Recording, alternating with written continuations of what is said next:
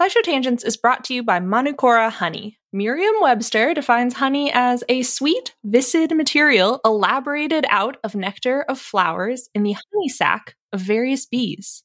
And that's all good and fine. out. But old Merriam and Webster used some words that I don't know and didn't really hit the mark when it comes to talking about Manukora honey. First off, Manukora isn't just sweet and viscid. It's got a rich, complex taste and a creamy, melt in your mouth texture that you won't find in your average, everyday grocery store honey. And nectar of flowers doesn't cut it when you're talking about the nectar of the Manuka tea tree in New Zealand, the only nectar these bees feed on in the production of Manukora honey. In conclusion, Manukora ain't just your average boring dictionary defined honey. It's special honey. I know this firsthand. Uh, they sent us a jar, a squeeze bottle, and some honey sticks, and we've been sharing them around the office of their MGO 850 plus, their best selling honey.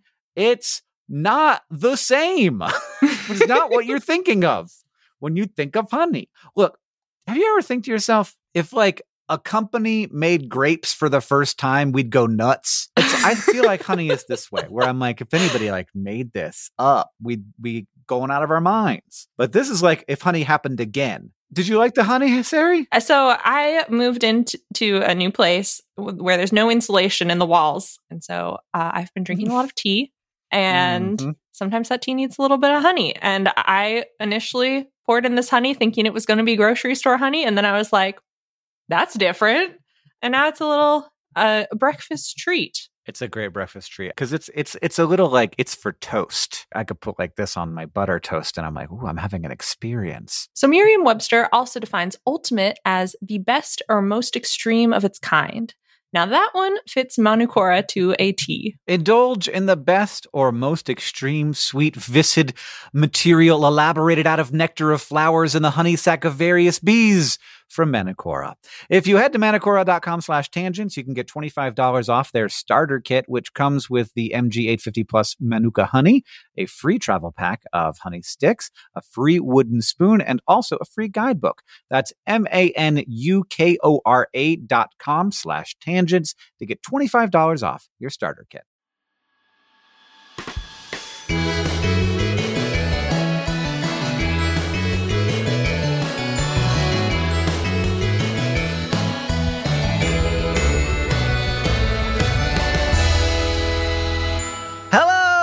Welcome to SciShow Tangents, the lightly competitive science knowledge showcase. I'm your host, Hank Green, and joining me this week, as always, is science expert Ceri Riley Hi. and our resident everyman, Sam Schultz. Well, hi there. Woohoo! Oh. We're headed into St. Patrick's Day, which may have something to do with today's topic. So there's a thing at McDonald's and maybe elsewhere called the Shamrock Shake. Have you guys ever had a Shamrock Shake? I have not. I have also not. Oh no. I also have not. Okay. And so, and so- and so what I want us to do is stop the podcast right now Okay. and all go to McDonald's. what I actually want to know, by far for me, the best flavor combination of any sweet food is mint and chocolate. oh yeah. That's a good like one. I don't like sometimes people will come over to my house and they'll bring a chocolate bar and I'm like, yes, excellent, a chocolate bar. And sometimes it will be chocolate and I'm like, great, fantastic. Sometimes it will be something mixed with chocolate. And if it is not mint, I'm like, why? If you're gonna put something into the chocolate, why wouldn't it be mint? This is my best flavor combination. It's what I had on my wedding cake. It's all I ever want. Whoa, you had a mint chocolate wedding cake? I cake? did. Was Yeah. it That's an ice cream cake or was it just a mint chocolate no, cake? It was just like it was a chocolate cake with like a minty, like like a thick peppermint patty mint, uh, like icing in between the layers. Oh my god, that sounds so fucking good. You guys got to get married, Sam. So I, you or you, Ceri, whoever. I don't care. I want to go to a wedding. What uh yeah. Uh. Andes mints, that's one of the top Yeah, tier candies, I would say. Yeah, I love that much shit. so. Junior Mhm. mints, also Peppermint good. patties. Good Super- goo. Mhm. Oh yeah, so good. So you guys seem to be on board with mint and chocolate. I love well, I don't know if this really counts, but I love uh malt, like a chocolate malt. So mint, chocolate plus malt is a good one. I like chocolate plus orange too. No, this is one of my least favorites. So sorry. Oh. I don't know. What about I- chocolate well- strawberry? No, I- chocolate fruit, I'm always out You don't even like a chocolate strawberry? Well, I haven't eaten a strawberry since 2004 Oh. because my Tiny seeds. Somebody's got to Yes. invent a seedless strawberry. You can ya. pick them off. It just takes a really long time. That sounds really miserable. Yeah. I think we've scientifically proven that chocolate mint is like unbeatable, basically. Everybody mm-hmm. seems to agree. Yeah. Yeah. Every week here on Tangents, we get together to try to one up, amaze, and delight each other with science facts while also trying to stay on topic. Our panelists are playing for glory and for Hank Bucks, which I will be awarding as we play. And at the end of the episode, one of them will be crowned the winner. Now, as always, we introduce this week's topic with a traditional science poem. This week, it's from me. But I have to say, you have to pay attention because it is interactive. Oh, oh, oh, okay. okay. 550 nanometers wavelength, 2.25 electron volts. I've got two people I could ask. I'm going to ask Sam Schultz. What does it mean? What says what? mean? What does it mean? Green. Hey!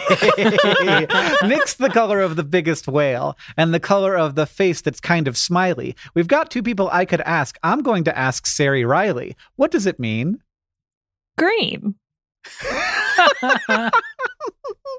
the color you get when you're getting ill. Most of the nation of Brazil. Famously, chlorophyll, an army man's twill, and a $1 bill. The last name of the man who's talking now, Sam and Ceri together. Wow, what does it mean? Green. the topic of today's episode is green. That was really, really good. Okay, great. so the topic for today's episode is green, which is a color. It's the first time we've ever done a color. It's the color of my last name. I share it with a lot of wonderful people. And Ceri, what is green? Well, yeah, it's a color. And I'm glad you mentioned wavelength because that's how I was going to define it. It's like in the middle of the visible spectrum. According to one lighting company that I found that will remain nameless because we're not sponsored, uh, it's from 490 to 570 nanometers. But that in itself gets at the subjectivity of green because I'm sure that other people will have their own sense of like what wavelengths encompass the color green. And that extends across linguistics and cultures. So, like, Mm. because we are English speaking and we were all born and raised in the United States, like, we were pretty much taught the Roy G. Biv rainbow of colors. Mm-hmm. Minus the indigo, probably. I don't know. I only learned It, it was in there, but not for any clear reason. Just to make Biv make the P yeah, because we needed a the vowel. word. Yeah. but green's right in the middle of that. Uh, and so it's like a Crayola crayon, it's green. And it's become a pretty standard, like one of the classic colors that things can be is green. Yeah. But sure. in other cultures, like particularly before modern times when English has become like such a dominant language and culture, then there's a lot of like linguistic relativity. And, and so people talk about this a lot how some cultures combine the words for blue and green or like didn't have separate words for them until more recently. So hmm. before modern times, Korean and Japanese and classical Chinese. So, like in a lot of Asian countries, and I think like Middle Eastern and South American, basically like across the world, as far as we can tell, there was less of a distinction between blue and green, and they were both kind of just considered the same part of the spectrum. And a lot of the words for green derive from words for like plants or vegetation rather Mhm. than as like a cut like blue was the color and then when we decided to add Right. green in then it's like okay let's just borrow the word for plant and stick Yeah. it in there and that'll be a, an extra color now Yeah, I mean, it seems to me like green would be one that you, it's one you see a lot, mostly in one situation, which is vegetation. hmm That non-distinction between blue and green is not something that I've ever been able to like wrap my head around. I guess because those seem Mhm. like the two colors in the world to like That the most common ones. yeah. Yeah. before people were walking around it's like blue green those are the two earth colors you know Yeah. Yeah, they're they're the earthiest colors. I like I like them both. They also make a great color together. They Yeah. those like that. I've, I've always been a huge fan of like teals. mm-hmm. oh good. combined of course is there any significance to it being in the middle of the rainbow does that mean anything special for green i've heard it's like the hardest color for us to see or something like that is that true and that red is the easiest color for us to see. Does that mean anything at all? I I don't know specifically what you're talking about. I know that night vision is in green because we can tell the difference between shades really well. And so Hmm. that's why I think the developers Oh. of night vision chose green so that we can like distinguish Oh, we can see it real good. Yeah, so I think opposite Oh. of what you're saying. Okay. Uh, and what where's the word comes from plants? Yeah, it, it comes from plants, specifically grow. So like the same root Oh. as grow and grass. And why is your last name sense. green? Um, I think that well, I don't know, but I oftentimes it's it's due to the place where the person lived. Hank of the Green Hill or something, perhaps. Hank of the Green. Yes. Yeah, it was. It's from my it's from my Irish side. Hmm. That's the only foreign country I've been to besides Canada, and it is oh. extremely green. It's beautiful. Super green. Yeah, because it's because it's always moist. It's quite rainy and just- moist. it's Yes. it's a- Not it's as a much blue spot. there, but there is quite a bit of green. Well, now that we have a pretty good handle on what exactly green is, and also that it, of course, is made up. But but the green I see is it the same as the green you see? Because the people are always bothering me about this. I don't know. I know. Neither do I. Let's move on. Yeah. that must mean that it is time for the quiz portion of our show. This week, we're going to be playing a little game of truth or fail. But green edition, because most of our planet is green, thanks to chlorophyll, the amazing pigment that allows many microbes and plants to make their own food. But chlorophyll is good for so much more than just photosynthesis, and people have been working on using the chemistry of chlorophyll for other applications. It's a really great molecule. Why not try to do other stuff with it? The Mhm. following are three stories of green, in quotation marks, technologies, big air quotes, that use chlorophyll, but only one of them is real. Which one is it? Is it number one? A gut imaging smoothie. So, to help doctors study the inside of a patient's stomach, scientists created a green juice made out of chlorophyll based nanoparticles that can be imaged with different scanning techniques. But it could also be fact number two a plant ish based laundry detergent. Chemists concocted a laundry detergent made of chlorophyll and an iron powder called wash blue that, when mixed together, react to make whites brighter in the wash. Or that one might be fake too, and it could be fact number three a less frustrating cooking experience. Scientists invented a new process for making nonstick coating for cookware that uses a molecule in chlorophyll as a surfactant during the manufacturing process, resulting in a vibrant green but easy to clean cooking surface. Mm, So, which is the true chlorophyll based innovation? Is it a gut imaging smoothie, a plant ish based laundry detergent, or a less frustrating cooking experience on your nice green pans? I think I would have seen a green pan, and I can't think that I ever have. There's a lot of pans, man. It is, according to me, the hardest color to see, though. So maybe I didn't notice. You just didn't see it. Yeah. I think you'd see a vibrant green pan. It's a weird thing. Mm-hmm. It would be kind of gross to cook on a green pan too. I don't think it would sell. I don't think you want to cook on a green pan. That one's right out, in my opinion. I love a great nonstick pan. I think that's true sign of middle age is loving the, a good knife or a good cookware. It's yeah, like, it does. this is yeah. Well, that, that yeah. moment where you have like a real favorite pan. Uh-huh. Yeah. I just got a new knife and I cut my finger really bad with it. Oh, But the thing. I thought was, this is a hell of a knife. oh, what an old man thing to Yeah. do. But yep.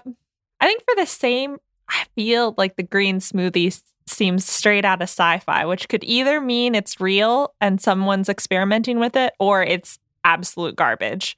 Because can you even image? I don't know. I don't know enough about your gut and digestion that, like, could you drink a smoothie and that it probably tastes horrible? People definitely eat like chlorophyll supplements. I see it. I see it all on TikTok. People being like, "You gotta buy this chlorophyll powder. Uh, Um, change your life."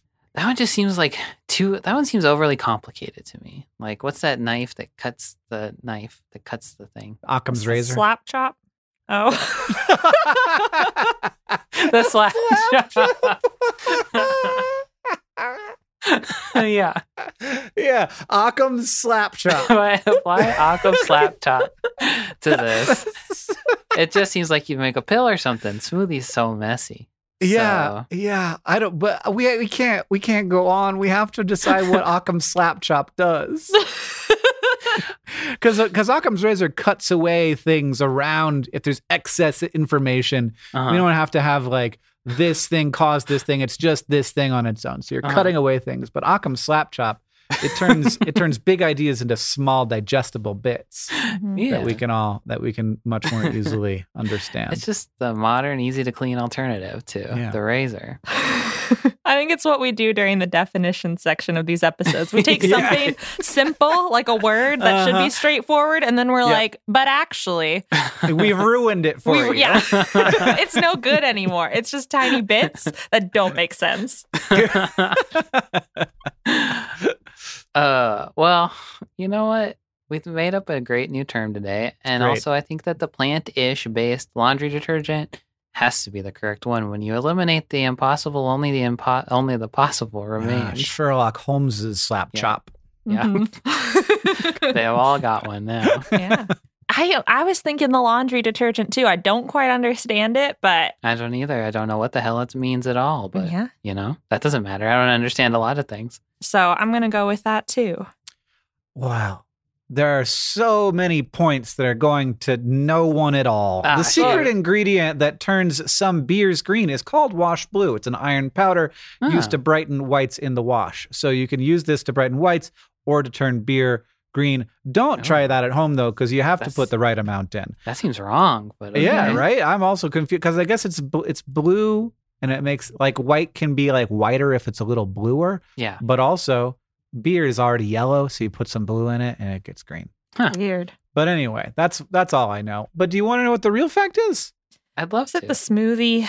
In 2016, researchers at the University of Buffalo reported that they had come up with a way to turn chlorophyll into an imaging tool to help doctors look into a patient's gastrointestinal tract. We have some ways to do this. We have x rays, ultrasounds, endoscopies, but they have their limits uh, and limits in their safety and in the contrast that they provide with the final image. So the team decided to see if they could use chlorophyll to create a safe, edible contrast agent that would also be able Mm. to withstand the harsh chemicals of our guts. So to do that, they they did some chemical stuff to the chlorophyll, turn it into a related particle. Particle? you got it. Artems and molecule molecule that that is a, a, a type of nanoparticle structure it's called a surfactant stripped induced frozen micelle I Mm. guess. So they suspended the these nanoparticles in liquid and then fed them to mice or drank them to mice. and uh, they found that they were able to use the dye to image uh, with multiple techniques, and it, it helped improve the contrast of their images. Okay. And as for our last thing there, the the cooking surface, this was very loosely inspired by a project developing uh, phytol, a molecule in chlorophyll, into a non-toxic tool to clean up oil spills. Ah, So not related, and you're right. There is no green pans. sounds I would gross. think that chlorophyll would be bad to use in laundry detergents because my experience with grass is that Don't- stuff sticks Don't around. come out. Yeah. Well, I thought it was something with the blue wash. I don't know. Chemicals are yeah, weird. Yeah, chemicals are weird. You So- take you take one thing, you do one thing to it, it turns from a poison into a delicious treat, Mhm. or vice versa. You never know. Be very careful out there, everybody. yeah. Don't be pouring stuff in your beer unless it's supposed to be in there. That's right. Well, now it's time to take a short break, and then we will be back with the fact off.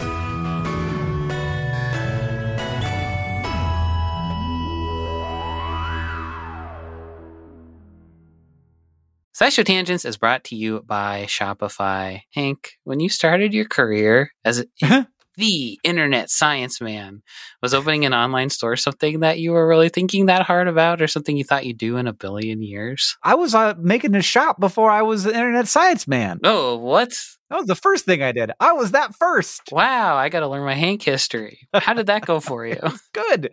I'll, here's what I'll tell you. Like the the the the part where we start selling a thing and you get to see the number go up is so exciting. And uh, when it's just like you uh, by yourself, you gotta be careful. But luckily, Yeah. Shopify has all kinds of little tools to help you with that. To help you with increasing conversions, to help you with managing orders, with customer support, with all of the stuff. Uh, because it's a, you know, I don't know. It feels like the industry standard. And so there are all kinds of plugins that you can use to make your Shopify work for you in particular. That's right. Shopify is a global commerce platform that helps you sell at every stage of your business, from vlogging in your parents' basement to treading the boards of Carnegie Hall. Now, it was my first- basement. It was my basement of my own home that I was renting, the downstairs of. If you say so. From your first sale to your one millionth, Shopify is here to help you grow. And they've got a proven track record, my friends. Shopify powers 10% of all e commerce in the US and powers entrepreneurs in 175 countries. They have, as Hank mentioned, the internet's best converting checkout, 36% better on average compared to other leading commerce platforms. And they have award winning customer service because businesses that grow, grow with Shopify. You can sign up for a $1 per month trial period at shopify.com slash tangents, all lowercase tangents. Go to shopify.com slash tangents now to grow your business, no matter what stage you're in. Shopify.com slash T-A-N-G-E-N-T-S, all lowercase. SciShow Tangents is brought to you by Rocket Money. If I asked you how many subscription services you had, you think you could name them all? And before you just start naming streaming apps, remember that basically everything has a subscription these days video games, dating apps, food delivery apps. It's a subscription service world. We're just living in it. And with all of these subscriptions, it can feel like money is just flying out of your account, and that, frankly, sucks. But Rocket Money can help. Rocket Money is a personal finance app that finds and cancels your unwanted subscriptions, monitors your spending, and helps lower your bills. Rocket Money can help you negotiate to lower some bills for you by up to 20%. Rocket Money has over 5 million users and has helped save its members an average of $720 a year, with over 500 million in total canceled subscriptions. Escape from the planet of the subscription services and stop wasting money on things you don't use. Cancel unwanted subscriptions by going to rocketmoney.com slash tangents. That's rocketmoney.com slash tangents. rocketmoney.com slash T-A-N-G-E-N-T-S.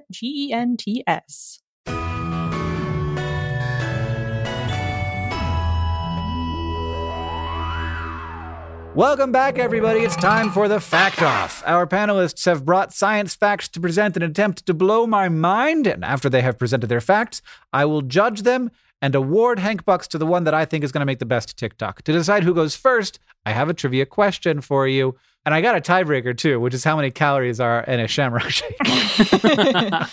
Many studies have found that green spaces like parks can reduce blood pressure and the odds of hypertension or high blood pressure by 1 to 9%.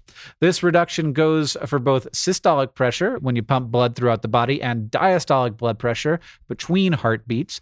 On average, by how many millimeters of mercury do green spaces reduce systolic blood pressure? I'm gonna guess something that would make you die probably on accident. Um, uh, two. That's that's that's good. You would not die. You would I not like die. that. Yeah. yeah. I'm going to say 10. Sam Schultz is our winner today because it was 0.77, which is Oh, a no. lot, but it's not nothing.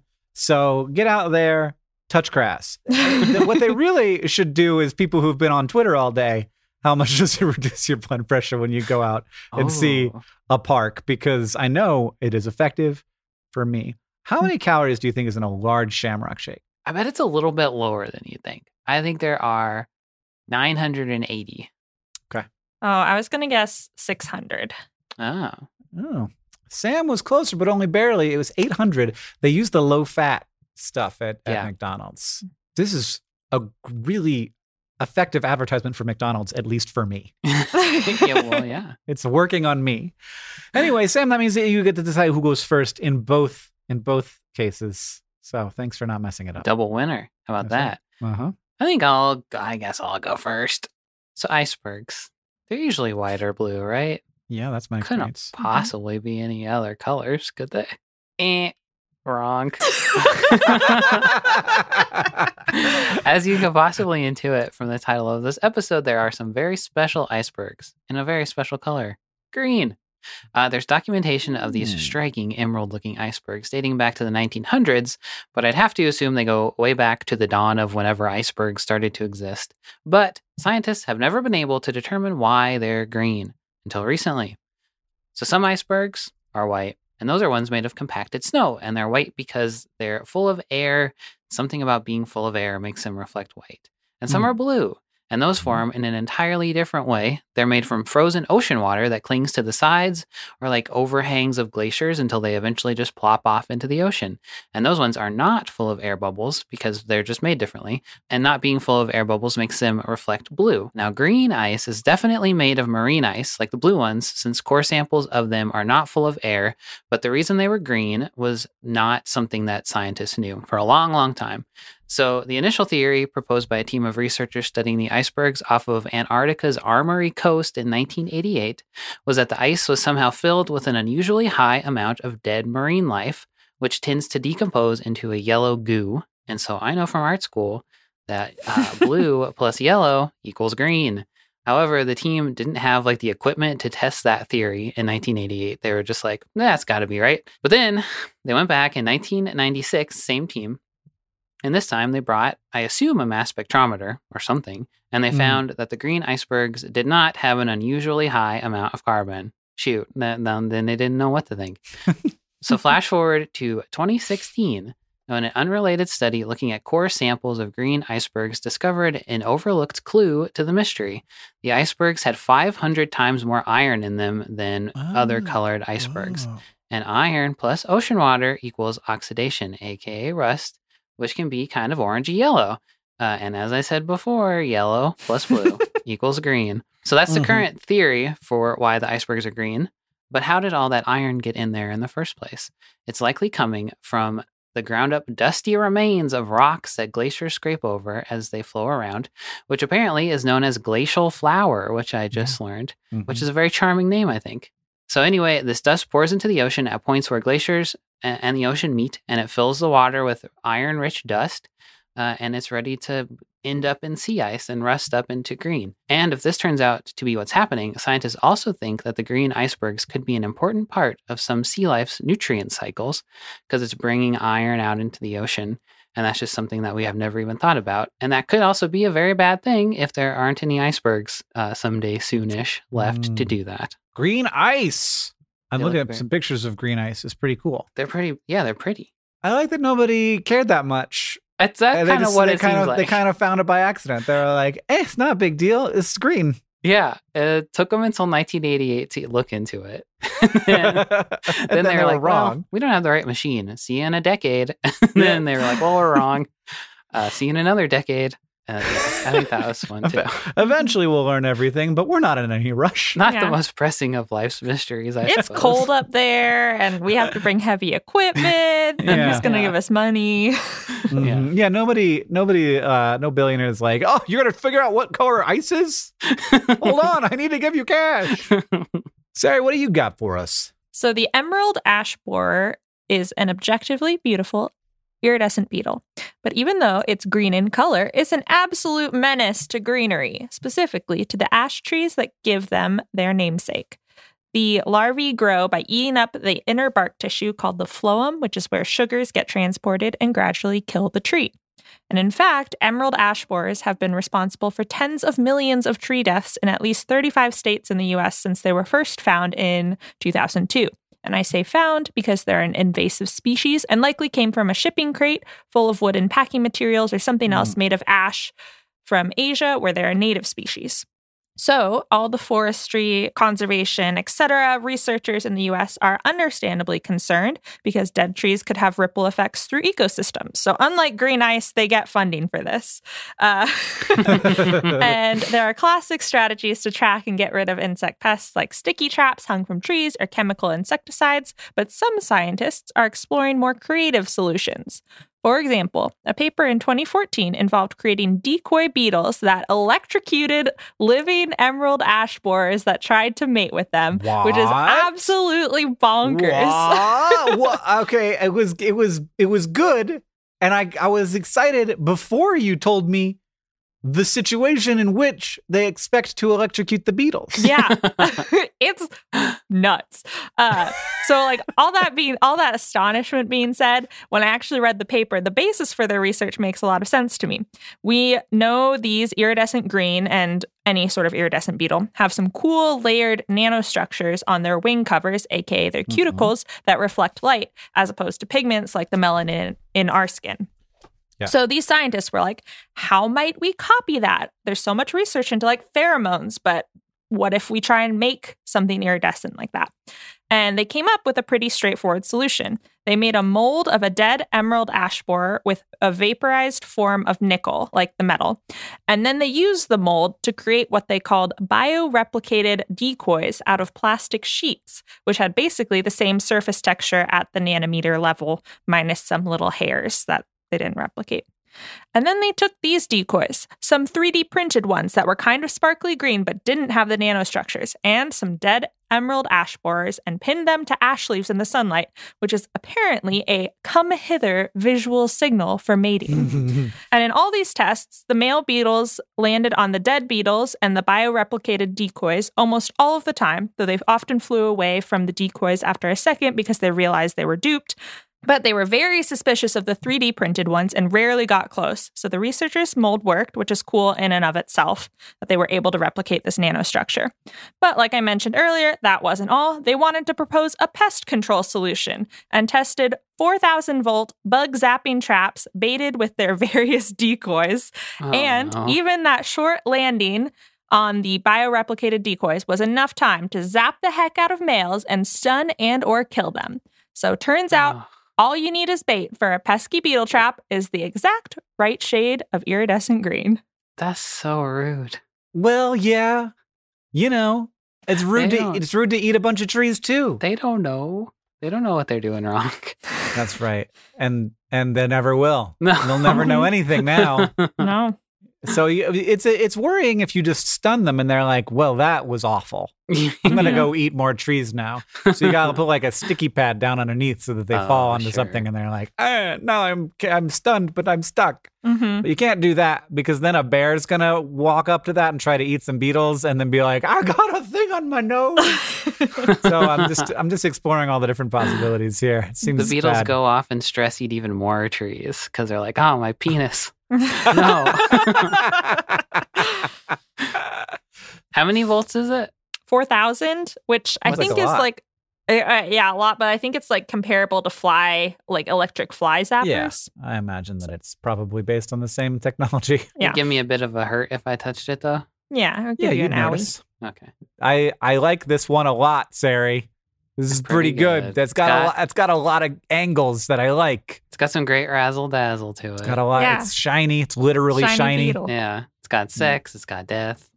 It's got all the all things of that it. people care the most about: shiny Yeah. things, sex, and death. Mhm. Um. Well, since you guys came into this tie, it, it feels very clear to me that the razzle dazzle's Yeah. gonna win it. All Ceri's right, taking all the episode.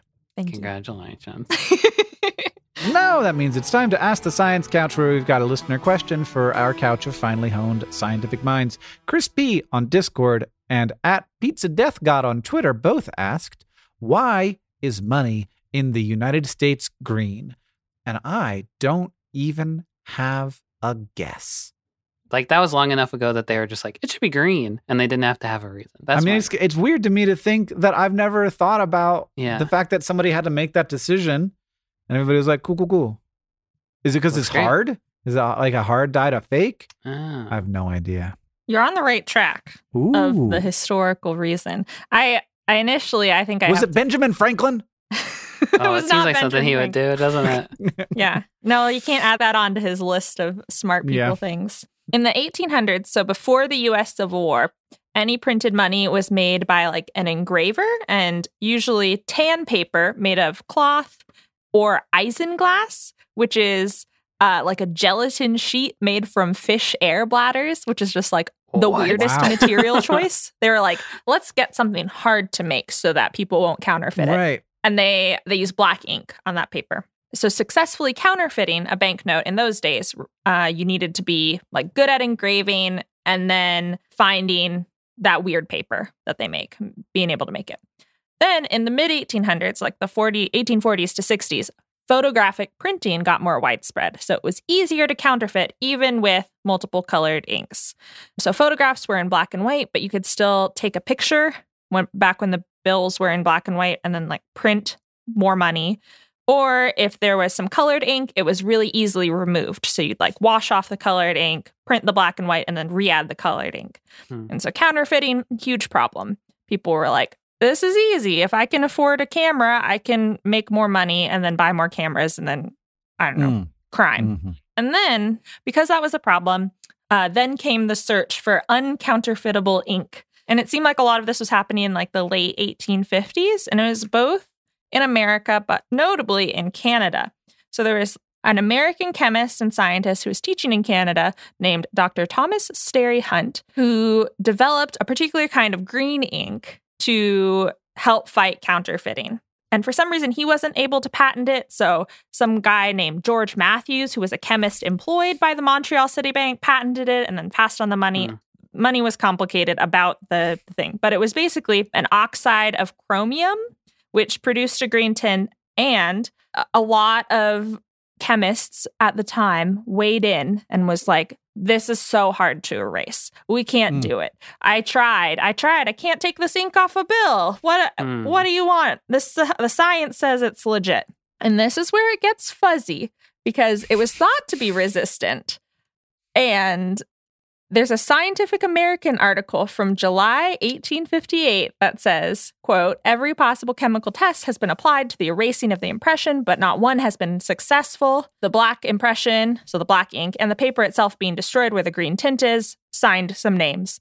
But in August 1857, the Executive Committee of the Association of Banks for the Suppression of Counterfeiting voted unanimously that it can't recommend patent green ink. So there's some miscommunication in the olden days where some group of people were like, this is not going to cut it because they found out that it could be sulfuric acid could like get the ink off the paper, the green ink off the paper. But then it got reported more widely that it was like, no, this is great. The scientists say it's great. And regardless, the US banknote printers were sufficiently impressed. They were like, I guess, let's go. Let's just use this green patent green ink and used it on Civil War banknotes, most notably on the back, which is where the name greenbacks came from.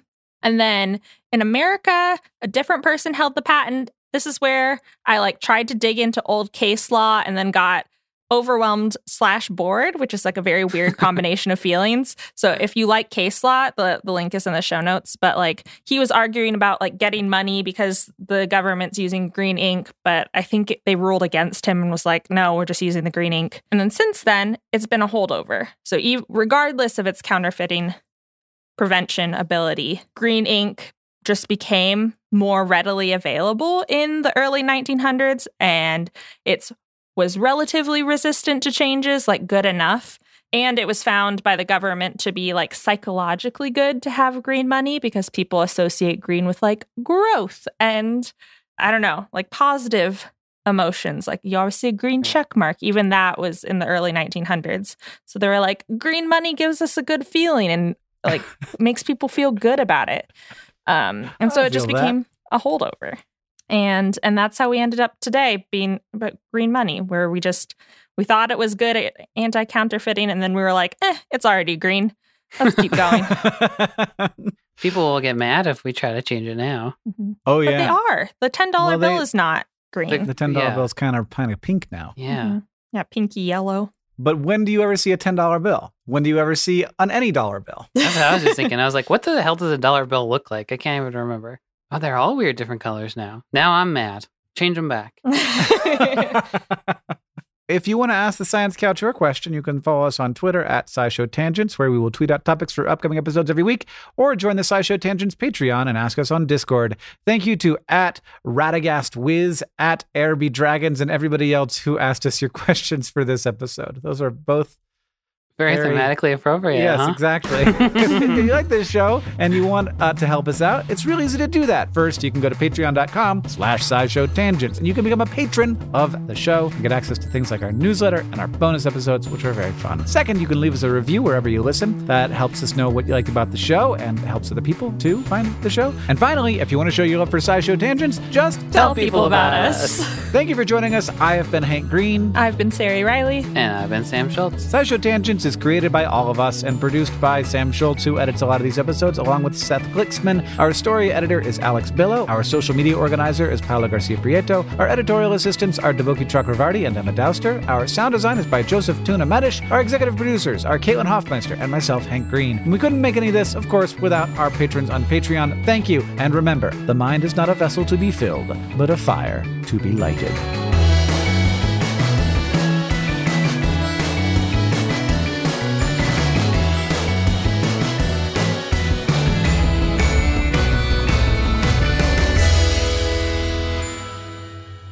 But one more thing. Orb weavers are spiders that make spiral shaped webs, and they're pretty great to look at too. We look at some orb weavers to let us know when our food is getting too toxic because they eat aquatic insects, so the amount of mercury in them can be Oh. used as detectors for the mercury levels in the fish that we eat. That's not about green, but some orb weavers, like male Aerophora nephiloides, are just fun to Good look job. at because they have bright green butts, which helps them blend into trees. So we just found a green butt. Yeah, we, we, found, just a green, butt, butt. and then we were like, and here's a science fact that's unrelated to the green butt. yeah.